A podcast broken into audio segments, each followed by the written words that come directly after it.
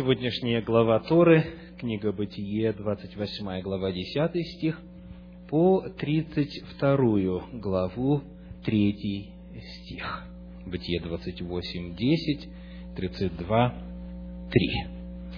Давайте прочитаем 11 стих 28 главы. И пришел на одно место, и остался там ночевать, потому что зашло солнце.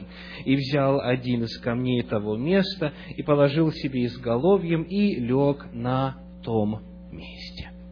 Глагол «пришел», который используется в начале этого отрывка, этот корень в древнееврейском «пага», «пага», имеет также значение «умолять» у нас переведено как «пришел», однако этот глагол «пага» также переводится как «умолять», и потому в традиционном иудейском комментарии сказано так. Он умолял на том месте.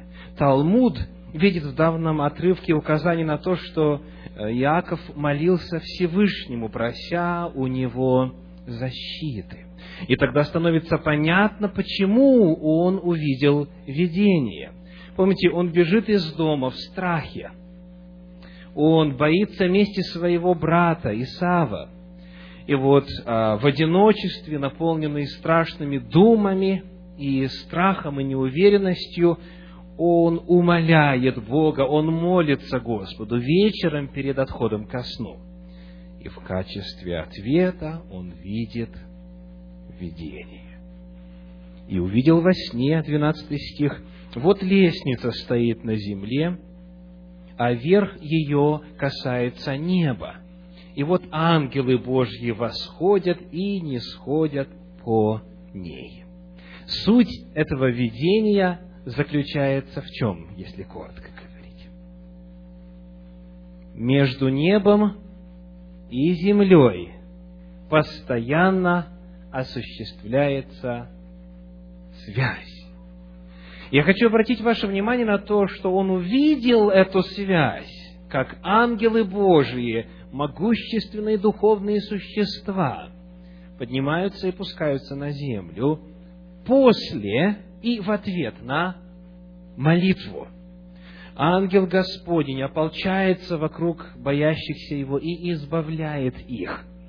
И вот здесь он увидел картину, которая вселила в него надежду, он видит Господа, который повторяет обетование, данное в свое время Аврааму, и говорит, я благословлю тебя. Кто помнит, где еще используется в Священном Писании вот такая же картина? Ангелы, которые восходят и не сходят. Где еще в Библии есть такие слова?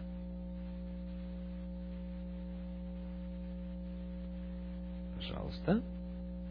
Я слышу правильные ответы, но очень несмелые. Тише, чем шепотом.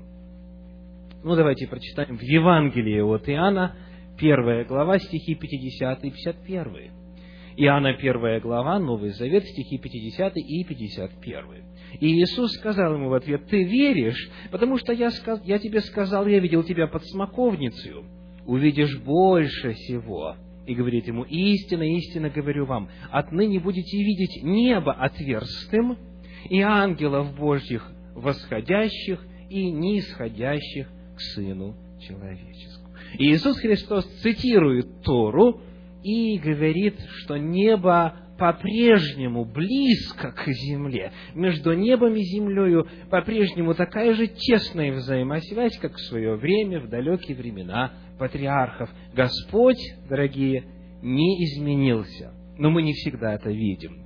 Может быть, нам нужно потрясение в жизни для того, чтобы нам особо усердно молиться, для того, чтобы опять а, увидеть то, что в свое время увидел патриарх Иаков. 15 стих этой 28 главы говорит, «И вот я с тобою, — говорит Господь, — и сохраню тебя везде, куда ты не пойдешь, и возвращу тебя в сию землю, ибо я не оставлю тебя, доколе не исполню того, что я сказал тебе». На этот отрывок Священного Писания, на этот 15 стих, Ришар Элафер, руководитель мессианского служения при Генеральной конференции церкви, прислал мне следующий интересный рассказ. Однажды хасидский еврей пришел к Равину для того, чтобы попросить его совета и благословения на неотложную проблему, с которой ему приходилось иметь дело. Когда Хасид вышел от еврея, от равина из его комнаты, он встретил младшего или а, да младшего сына этого равина и рассказал ему свою проблему, которую он обсуждал с отцом, то есть с равином. И что мой отец сказал тебе? спросил сын равина. Твой отец сказал: не беспокойся, потому что Бог поможет тебе. Но что ты будешь делать до того момента, как Бог тебе поможет? Спросил сын.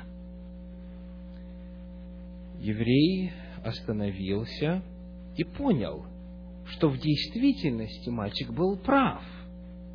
До того момента, когда Господь явит свою помощь, что-то должно быть предпринято его проблема в действительности требовала неотложного Божьего вмешательства. И он снова побежал в комнату Равина и спросил, Равин, а что я буду делать до того момента, когда мне Господь поможет? Не волнуйся, ответил Равин.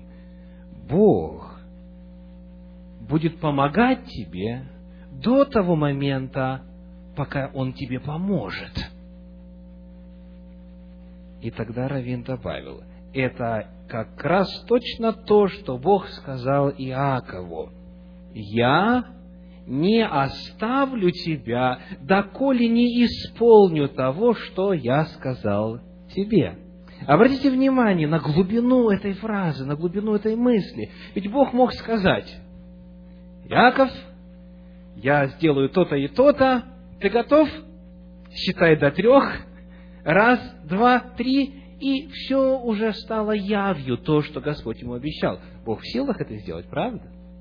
Но Господь говорит, нет, я тебя не оставлю до тех пор, пока я не исполню свое обещание. Или, выражая словами Равина, Бог будет помогать тебе, доколе тебе не поможет. И очень часто, поскольку Тора написана для всех поколений. И мы должны помнить, что в те моменты, когда нам очень тяжело, и нам хочется, чтобы Бог непосредственно и тут же и сразу же вмешался, очень ярким и явным образом, мы должны помнить, что Бог не оставляет нас и помогает нам даже еще до того момента, когда Он нам поможет явным и видимым образом. Дальше, 28 глава, 17 стих говорит, «И убоялся и сказал, как страшно сие место! Это не иное, что как дом Божий, это врата небесные». Он говорит, это место какое? Страшное. Как страшно место сие. Вот это слово «страшно» в подлиннике слово «нора». «Нора» И это слово означает не страх как ощущение опасности, а трепет перед чем-то великим и непостижимым. Яков не испугался. Вы помните, видение было о чем? Я тебя сохраню, я тебя размножу, я тебя верну в землю отца твоего. Ты будешь в благословении. Это не было страшное видение – но вот этот страх, еврейская нора, означает трепет перед величием Божьим, перед Его могуществом, перед Его славой, трепет перед чем-то великим и непостижимым. И вот э, Иаков говорит, это не что иное, как Дом Божий, это врата небесные. Когда мы с вами читали одиннадцатую главу книги «Бытие», где рассказывается о Вавилонской башни, помните, как в тексте Библии передается значение слова «Вавилон». Смешение. Да, смешение. Однако, это является уже интерпретацией изначально вавилонского значения этого слова. Кто знает, что означает слово «Вавилон» по-шумерски на языке тех, кто строил Вавилонскую башню? Баб-Илу, как переводится. Врата богов или врата Бога. Баб-Илу. То есть, когда вот эти послепотопные люди, восстав против Божьего плана, сказали, мы сделаем себе имя, и мы построим город и башню высотой до небес, чтобы если Господь, не дай Бог, наведет потоп, то Он вместе с нами и себя бы потопил. Потому что если до небес, то все, а выше некуда. Они назвали эту башню так, и город, Баб-Илу, врата Бога. То есть они говорят, мы сами своими собственными усилиями, мы вскарабкаемся на небо, мы откроем дверь в небо и попадем туда, Баб-Илу. А в древнееврейском а, Моисей по вдохновению Божью обыгрывает это слово и говорит, и использует древнееврейское слово «бабел».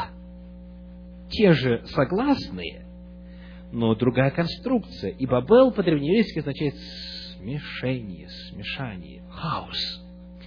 Так вот, Вавилонская башня – это лестница. Археологи нашли описание этой башни. Это семиступенчатая лестница.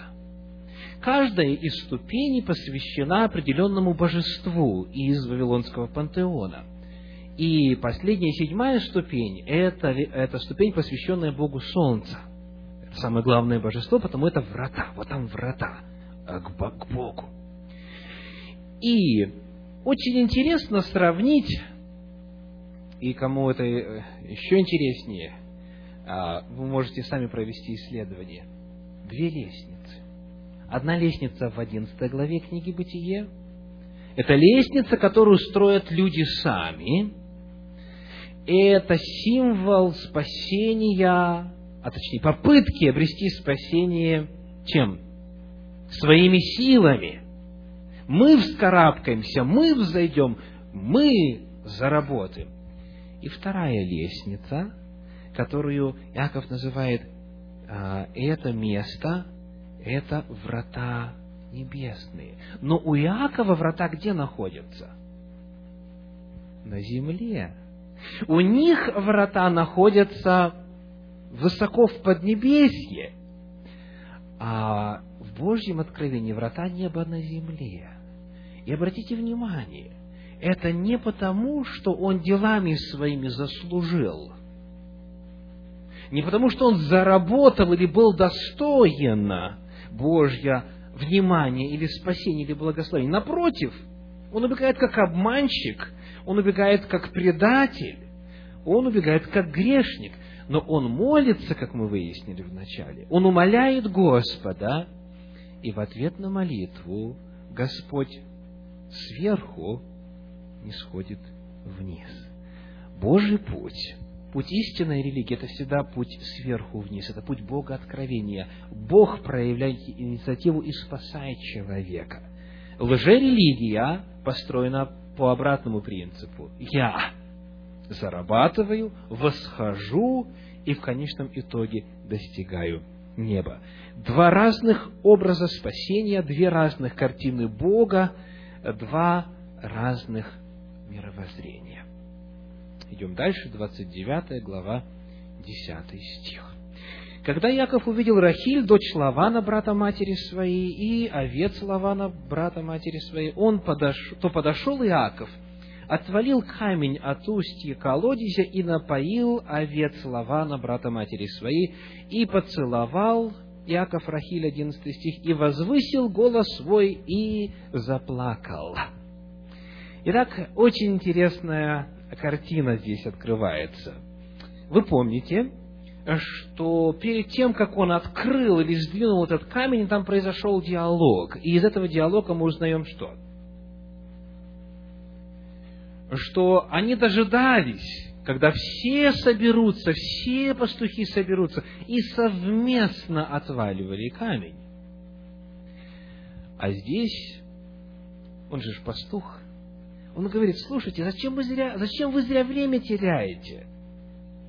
давайте напоим овец и пусть продолжают пастись. Они говорят, нет, нужно всех подождать. И вот он в одиночку отваливает этот камень.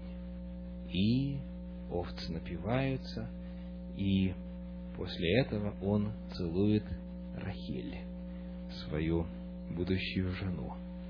Щедровицкий в своем комментарии пишет – лишь тот, кто полон истинной любовью, может в одиночку отвалить огромный камень, лежащий над устьем колодца, камень, который под силу сдвинуть с места только многим людям сообща. Итак, какой урок?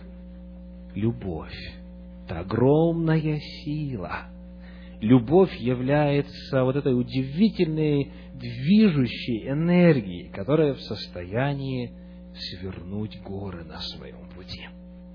29 глава, 23 стих, описывает весьма минорное событие в жизни Иакова. Вечером же взял дочь свою Лию, кто взял?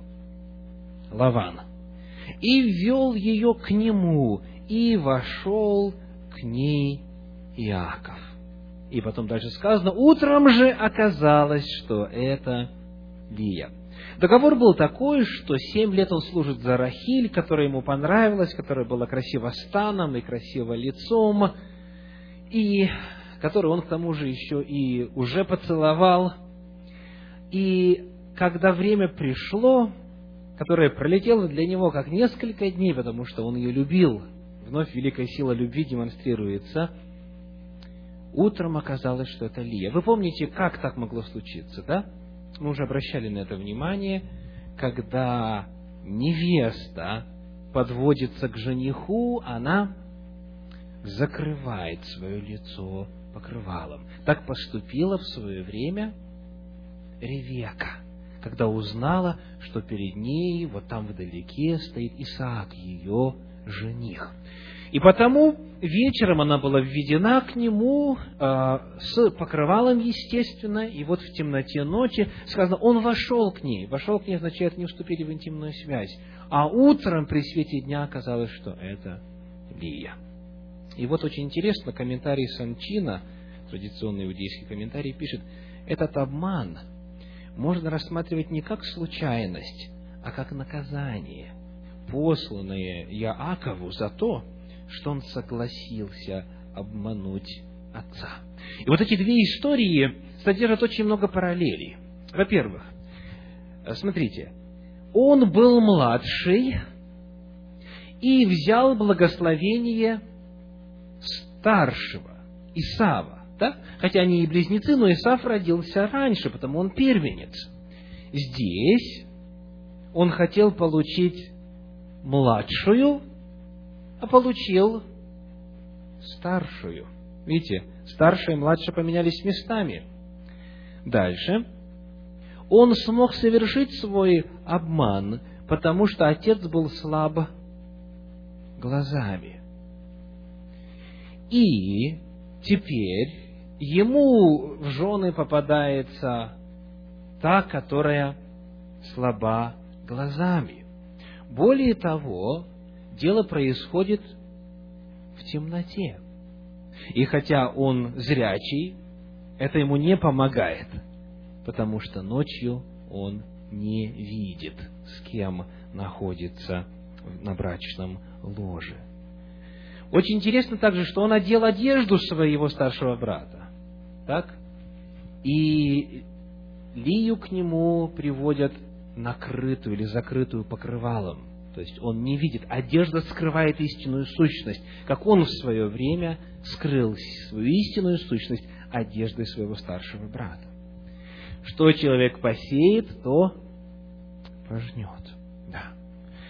Наши действия, даже если мы попросили за них прощения, они продолжают жить в виде последствий.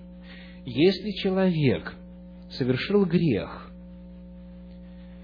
допустим, обидел кого-то, то даже если он обрел прощение, все равно этот снежный ком греха, он продолжает дальше идти, и приносить и горе, и разрушение, и разочарование.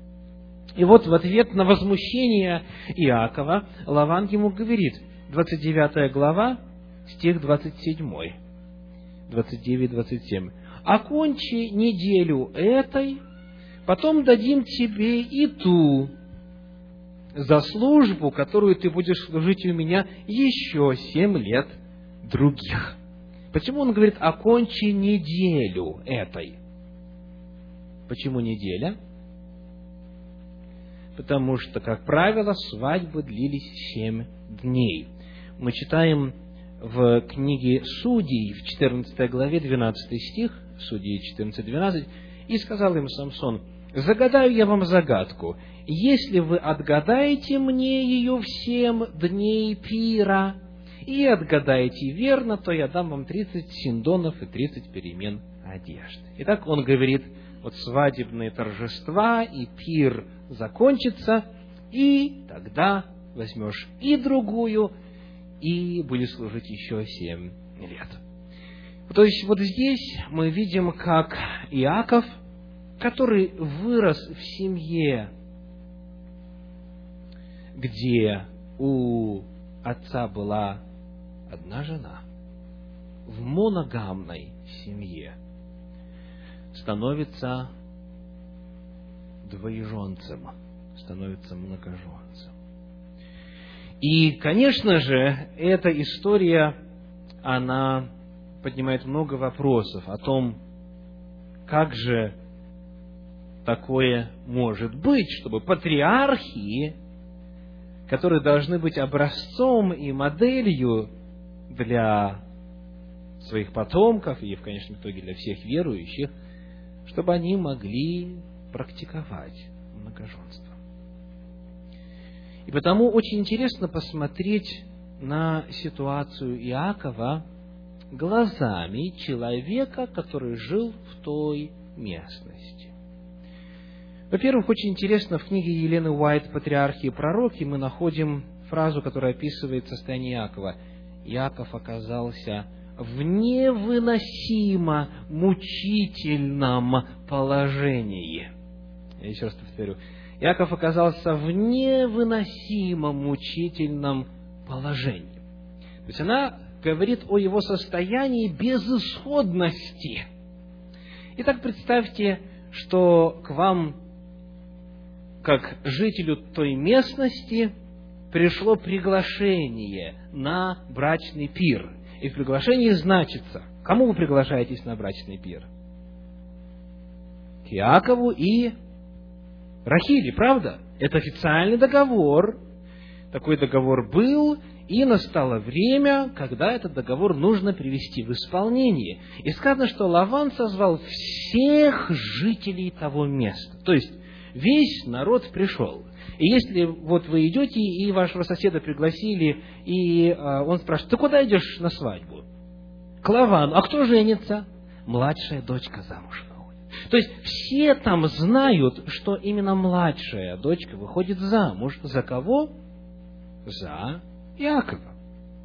Потому, конечно же, поскольку эта свадьба это венчание, как знают все вокруг, есть венчание Иакова и Рахили, то и слова благословения, которые произносятся в соответствии с законом в день венчания, произносятся с использованием каких имен?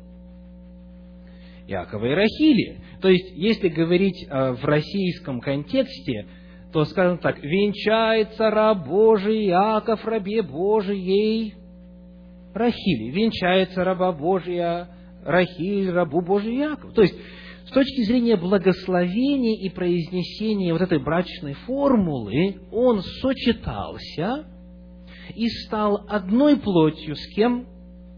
С Рахилью. То есть, они муж и жена. Конечно. Когда становится мужем и женою? И благословил их Господь, и сказал им Бог, Господь, плодитесь и размножайтесь. Вторая глава книги Бытия говорит, оставит человек отца своего, и мать свою прилепится к жене своей, и будут одна плоть. Это слова благословения. И вот эти слова благословения произносятся в отношении Иакова и Рахили. То есть, иными словами, он стал с нею одной плотью в результате венчания, в результате благословения, в результате священного акта. Хорошо. А вот когда ночью, сказано, вошел Иаков к Лии, он стал с ней одной плотью. Тоже стал. Почему? Потому что у них была интимная близость. И когда он проснулся утром следующего дня, он оказался одной плотью с Рахилью по факту венчания и одновременно же одной плотью с Лией по факту близости. Вопрос, что ему делать? Что ему делать? Он муж и одной, и второй. Он не может сказать, я тебя оставляю, потому что она ему жена, у него нет повода ее оставить. И второй он то же самое не может сказать. Понимаете, то есть, я просто хочу показать, что прежде чем а, бросаться осуждать Иакова как многоженца, что очень многие делают, а, нам важно посмотреть на ситуацию глазами той эпохи, того времени, представить, что там происходило, веря тексту, и мы тогда увидим, что в действительности, как пишет Елена Уайт, Иаков оказался в невыносимом мучительном положении. И еще один очень важный момент. Грех – это когда что происходит? Кто разумеет. Да? Кто разумеет, делает добро и не делает, тому грех. То есть, иными словами, грех по Библии, есть еще целый ряд определений, это сознательное зло, правда? А если человек не имел умысла и не сделал ничего умышленного, то, что Священное Писание говорит, не имеет на себе греха. Потому очень сложная ситуация здесь перед нами. Назвать Иакова грешником а, в контексте этого определения, что грех – это умышленное зло, нельзя. Грех здесь, вне всякого сомнения, Лавана. Грех также еще кого? Лии, потому что даже если отец и сказал «иди», все равно за ней выбор остается на свободный человек. А, ну и, конечно же, это вот искусственно созданная ситуация, она принесла много горя Илии, и Рахили, потому что очень много было и зависти, и неприязни, и так далее. Итак, давайте теперь посмотрим, как появляются у них дети. Дети – это всегда радость и благословение, несмотря на все проклятия греха на земле. Посмотрим на значение имен детей. Итак, 29 глава Бытие, 32 стих. «Илия зачала и родила сына, и нарекла ему имя Рувим, потому что сказала она, Господь презрел на мое бедствие, ибо теперь будет любить меня муж мой. Что означает имя Рувим? Имена первых детей, родившихся у Иакова, составлены из слов, в которых выражена суть обстоятельств, связанных с их рождением. Имя Рувим состоит из двух слов. Реу – смотрите или видеть, и Бен – сын. То есть, дословно, смотрите, сын. Но здесь есть еще более глубокое значение, потому что она говорит, Господь презрел на бедствие мое. Да? Господь увидел. И поскольку Господь презрел, она говорит, смотрите. То есть Бог увидел и дал ей сына. Господь посмотрел на бедствие мое. Господь увидел, что я нелюбима и потому послал мне сына. Дальше рождается кто? Симеон. Ну, это слово вы сами должны уже расшифровать. Шимон. Пожалуйста. Что это означает? Правильно, спасибо. Здесь от глагола «шама» – «слышать». Шма Израиль Адонай Элагейну. Слушай, Израиль, Господь, Бог твой, Господь един. Есть, так? Значит, она говорит, Гос, сказала, Господь услышал, что я нелюбима, и дал мне и всего. И нарекла ему имя Симеон. То есть Симеон от глагола шама слышать. Господь услышал. Хорошо. Дальше у нас кто идет? Левий. И зачала еще и родила сына, 34 стих, и сказала, теперь-то прилепится ко мне муж мой, ибо я родила ему трех сынов, от всего наречено ему имя Левий. Третий сын, которому предназначено стать прародителем колена священников, Левий, от глагола «лава». «Лава» – прилепляться, присоединяться. Она говорит, теперь-то прилепится ко мне муж мой. Левий Лава.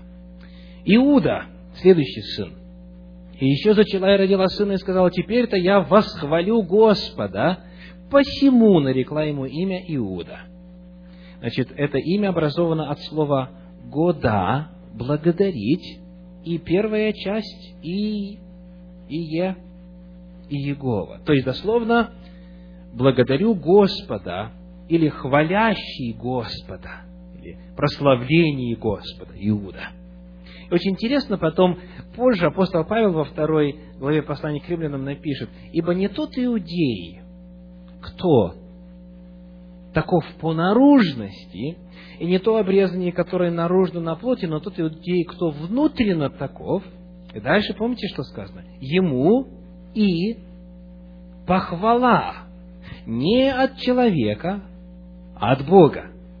То есть, Павел, конечно же, знает значение имя Иуда. Это а, хвала Иегове или, или хвала, хвала Богу, хвала Господу.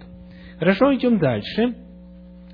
Очень интересно отметить, что, смотрите, в связи с каждым рождающимся сыном Лия использует вот это священное имя Иегова.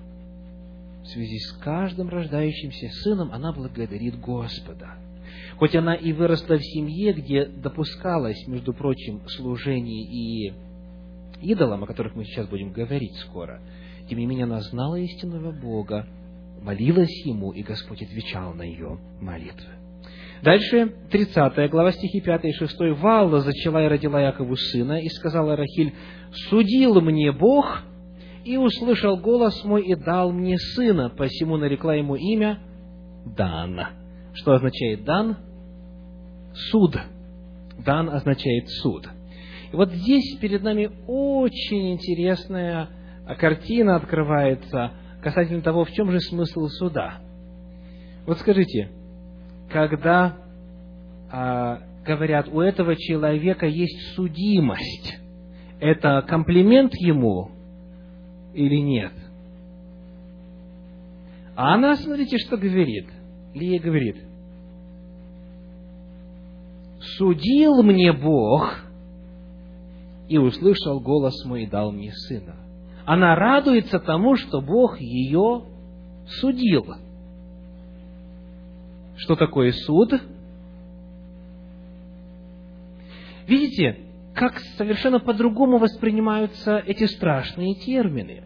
Когда Бог судит, тогда Он восстанавливает справедливость. И потому, если мы в правильных взаимоотношениях с Богом и с ближними, суд для нас что? Благая весть. Это Евангелие. Потому мы и встречаем уже в последней книге Библии, Откровение 14 глава, увидел я ангела, который летел, и у него вечное Евангелие, и он говорил, убойтесь Бога и воздайте Ему славу, ибо наступил час суда Его частью вечного Евангелия, а Евангелие – это благая весть, является весть о суде. Итак, она радуется суду. Смысл суда – это восстановление, это спасение, это избавление. Следующий сын – Нефалим. И еще зачала и родила Вала, служанка Рахили, на другого сына Иакову, и сказала Рахиль, борьбою сильною боролась я сестрою моей и превозмогла, и нарекла ему имя Нефалим. Это 30 глава, стихи 7 и 8. Дословно оригинал говорит, борол, боролась борьбой всесильного, или Элогима. Я боролась борьбой Божьей, дословно. И это имя означает мое борение, мое состязание. Дальше, следующего сына как зовут? Следите по тексту. Гад. Лия увидела, что перестала рожать, и, дала, и взяла служанку свою Зелфу, и дала ее Якову в жену. И Зелфа, служанка Лиина, родила Якову сына, и сказала Лия, прибавилась, и нарекла ему имя Гад. То есть по синодальному тексту Гад означает что? Прибавилась. Но в традиционном, или точнее в стандартном официальном иудейском переводе на русский сказано так. И сказала Лия, пришло счастье. Пришло счастье. Большинство комментаторов определяют значение слова «багада» как «удача». Удача. И она говорит, я нарекла его «гад», удача или счастье. Дальше идет Асир, и родила Зелфа служанка Лии другого сына Иакова, и сказала Лия, к благу моему, ибо блаженную будут называть меня женщины, и нарекла ему имя Асир. Асир означает блаженство. Блаженство. Дальше, 30 глава, рождается Иссахар, 17 стих. «И услышал Бог Лию, и она зачала, и родила Якову пятого сына. И сказала Лия, Бог дал мне возмездие за то, что я отдала служанку мою мужу моему, и нарекла ему имя Иссахар.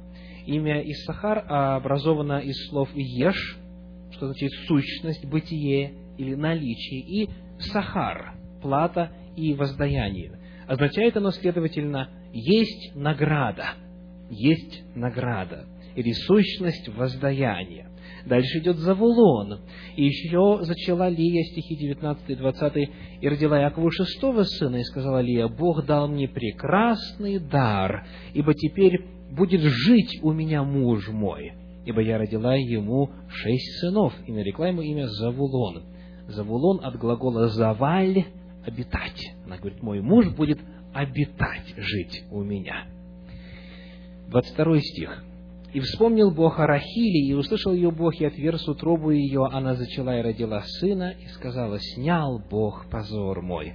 И нарекла ему имя Иосиф, сказав, Господь даст мне и другого сына. Это, это имя Иосиф очень интересно. Она говорит, я нарекаю тебя Иосиф, и Господь даст мне другого сына. То есть одновременно, видите, что получается? Она говорит, снял Бог позор, потому тебе Иосиф, и у меня будет еще другой сын, тебе имя Иосиф. То есть имя Иосиф как-то сразу связано с двумя этими идеями. Вот в комментарии Санчина мы читаем, Рахиль стыдилась того, что не могла иметь ребенка. Корень Асаф, который здесь используется в значении убрать, забрать, собрать, то есть снял позор, да, забрал позор, близок к корню Ясаф, практически одно и то же слово, имеющему значение добавить. Асаф и Ясаф, добавить. Таким образом, в молитве Рахили, обращенной к Всевышнему в тот момент, когда она дает имя сыну, содержится как благодарность, так и скрытая просьба, чтобы Всевышний дал ей еще сына. Просьба была услышана? Да, у нее в действительности был еще один сын, но об этом в следующей главе Торы. И вот сказано, после того, как Рахиль родила Иосифа, 25 стих, Иаков сказал Лавану, отпусти меня, и пойду я в свое место и в свою землю. Почему он это говорит? Когда он мог уйти? По договору. Отслужив сколько лет? 14 лет. Да? Отслужив 14 лет. То есть, когда рождается Иосиф, тогда исполняется 14 лет пребывания Иакова в Месопотамии. И он говорит, я пойду, я свой долг исполнил. А это много говорит нам о Лаване, о том, что Иакову приходится напоминать, что все, я уже отслужил. Вот, то есть мы видим, что Лаван, конечно же, не собирается сам инициировать процесс а, расплаты. И вот еще интересный момент, здесь 31 глава, с первого стиха. «И услышал Иаков слова сынов Лавановых, которые говорили, Иаков завладел всем, что было у отца нашего, и из имени отца нашего составил все богатство сие. И увидел Иаков лице Лавана, и вот оно не таково к нему, как было вчера и третьего дня. И сказал Господь Якову, возвратись в землю отцов своих и на родину твою, и я буду с тобою. Так сделаем паузу. Господь говорит, что? Возвращайтесь. Вот исполнение, а это прошло еще шесть лет с момента рождения Иосифа, двадцать лет. Двадцать лет он был в Месопотамии. И все это время исполнялось обетование. Я буду с тобою, я не оставлю тебя, пока не исполню все, что я сказал тебе. То есть, подобно тому, как Исаак 20 лет молился о жене своей, прежде чем пока Господь посетил ее, и она родила, точно так же 20 лет Иаков ожидал, когда исполнится Божье обещание, я возвращу тебя в эту землю и благословлю тебя, и ты вернешься в дом отца своего. 20 лет. И вот Господь говорит, все, вот теперь это время, когда я тебе помогаю, возвратись. И вот что интересно дальше, говорится, четвертый стих. «И послал Иаков и призвал Рахиль и Лию в поле к стаду мелкого скота своего, и сказал им». И он начинает пересказывать. Вот Бог явился мне, и Господь мне вот такое показал, я это и это видел. И вот 14 стих. Выслушав все это, Рахиль и Илия сказали ему в ответ, «Есть ли еще нам доля и наследство в доме отца нашего? Не за чужих ли он нас почитает? Ибо он продал нас и съел даже серебро наше. Посему все богатство, которое Бог отнял у отца нашего, есть наше и детей наших. И так делай все, что Бог сказал тебе». Смотрите, что происходит. Бог лично явился патриарху и сказал – иди. А он что делает? Он советуется. Он призвал Рахиль, Илию, пересказывает все. И только после того, как он получает от них согласие и приходит к общему знаменателю, после этого они идут. Правда прекрасно? Вот что пишет комментарий Санчина. Это одно из тех мест текста, которые показывают, как праотцы постепенно вводят в мир новые принципы отношения к женщине, утверждают ее положение в семье. Здесь мы видим, что Яков не принимает важных решений, не посоветовавшись со своими женами. Без их согласия Яков не предпринимает даже те шаги, которые ему самому представляются правильными. Очень часто бывает так, что получив или думая, что получив откровение от Бога, муж или жена в одностороннем порядке начинают что-то кардинальное предпринимать в жизни своей семьи. Священное Писание, показывая примеры патриархов, несмотря на все их ошибки и так далее, показывает, как должны решаться вопросы. Нужно постараться сделать так, чтобы жена увидела ту же волю Божью, которую видел муж. И пусть это будет ее решением. Или наоборот, если а, жене Господь открылся, она должна постараться сделать так, чтобы муж во свете Слова Божьего увидел ту же самую картину. И вот тогда, когда это решение обоюдное, тогда в этом есть сила, и они идут вместе. Итак, вот здесь перед нами несколько очень интересных и очень важных уроков, которые оставляет Священное Писание в этой главе Торы. Ну, а следующие, в том числе интересную историю с идолами и их смыслом и целью и так далее, все это, если Господь позволит, в следующий раз. Аминь.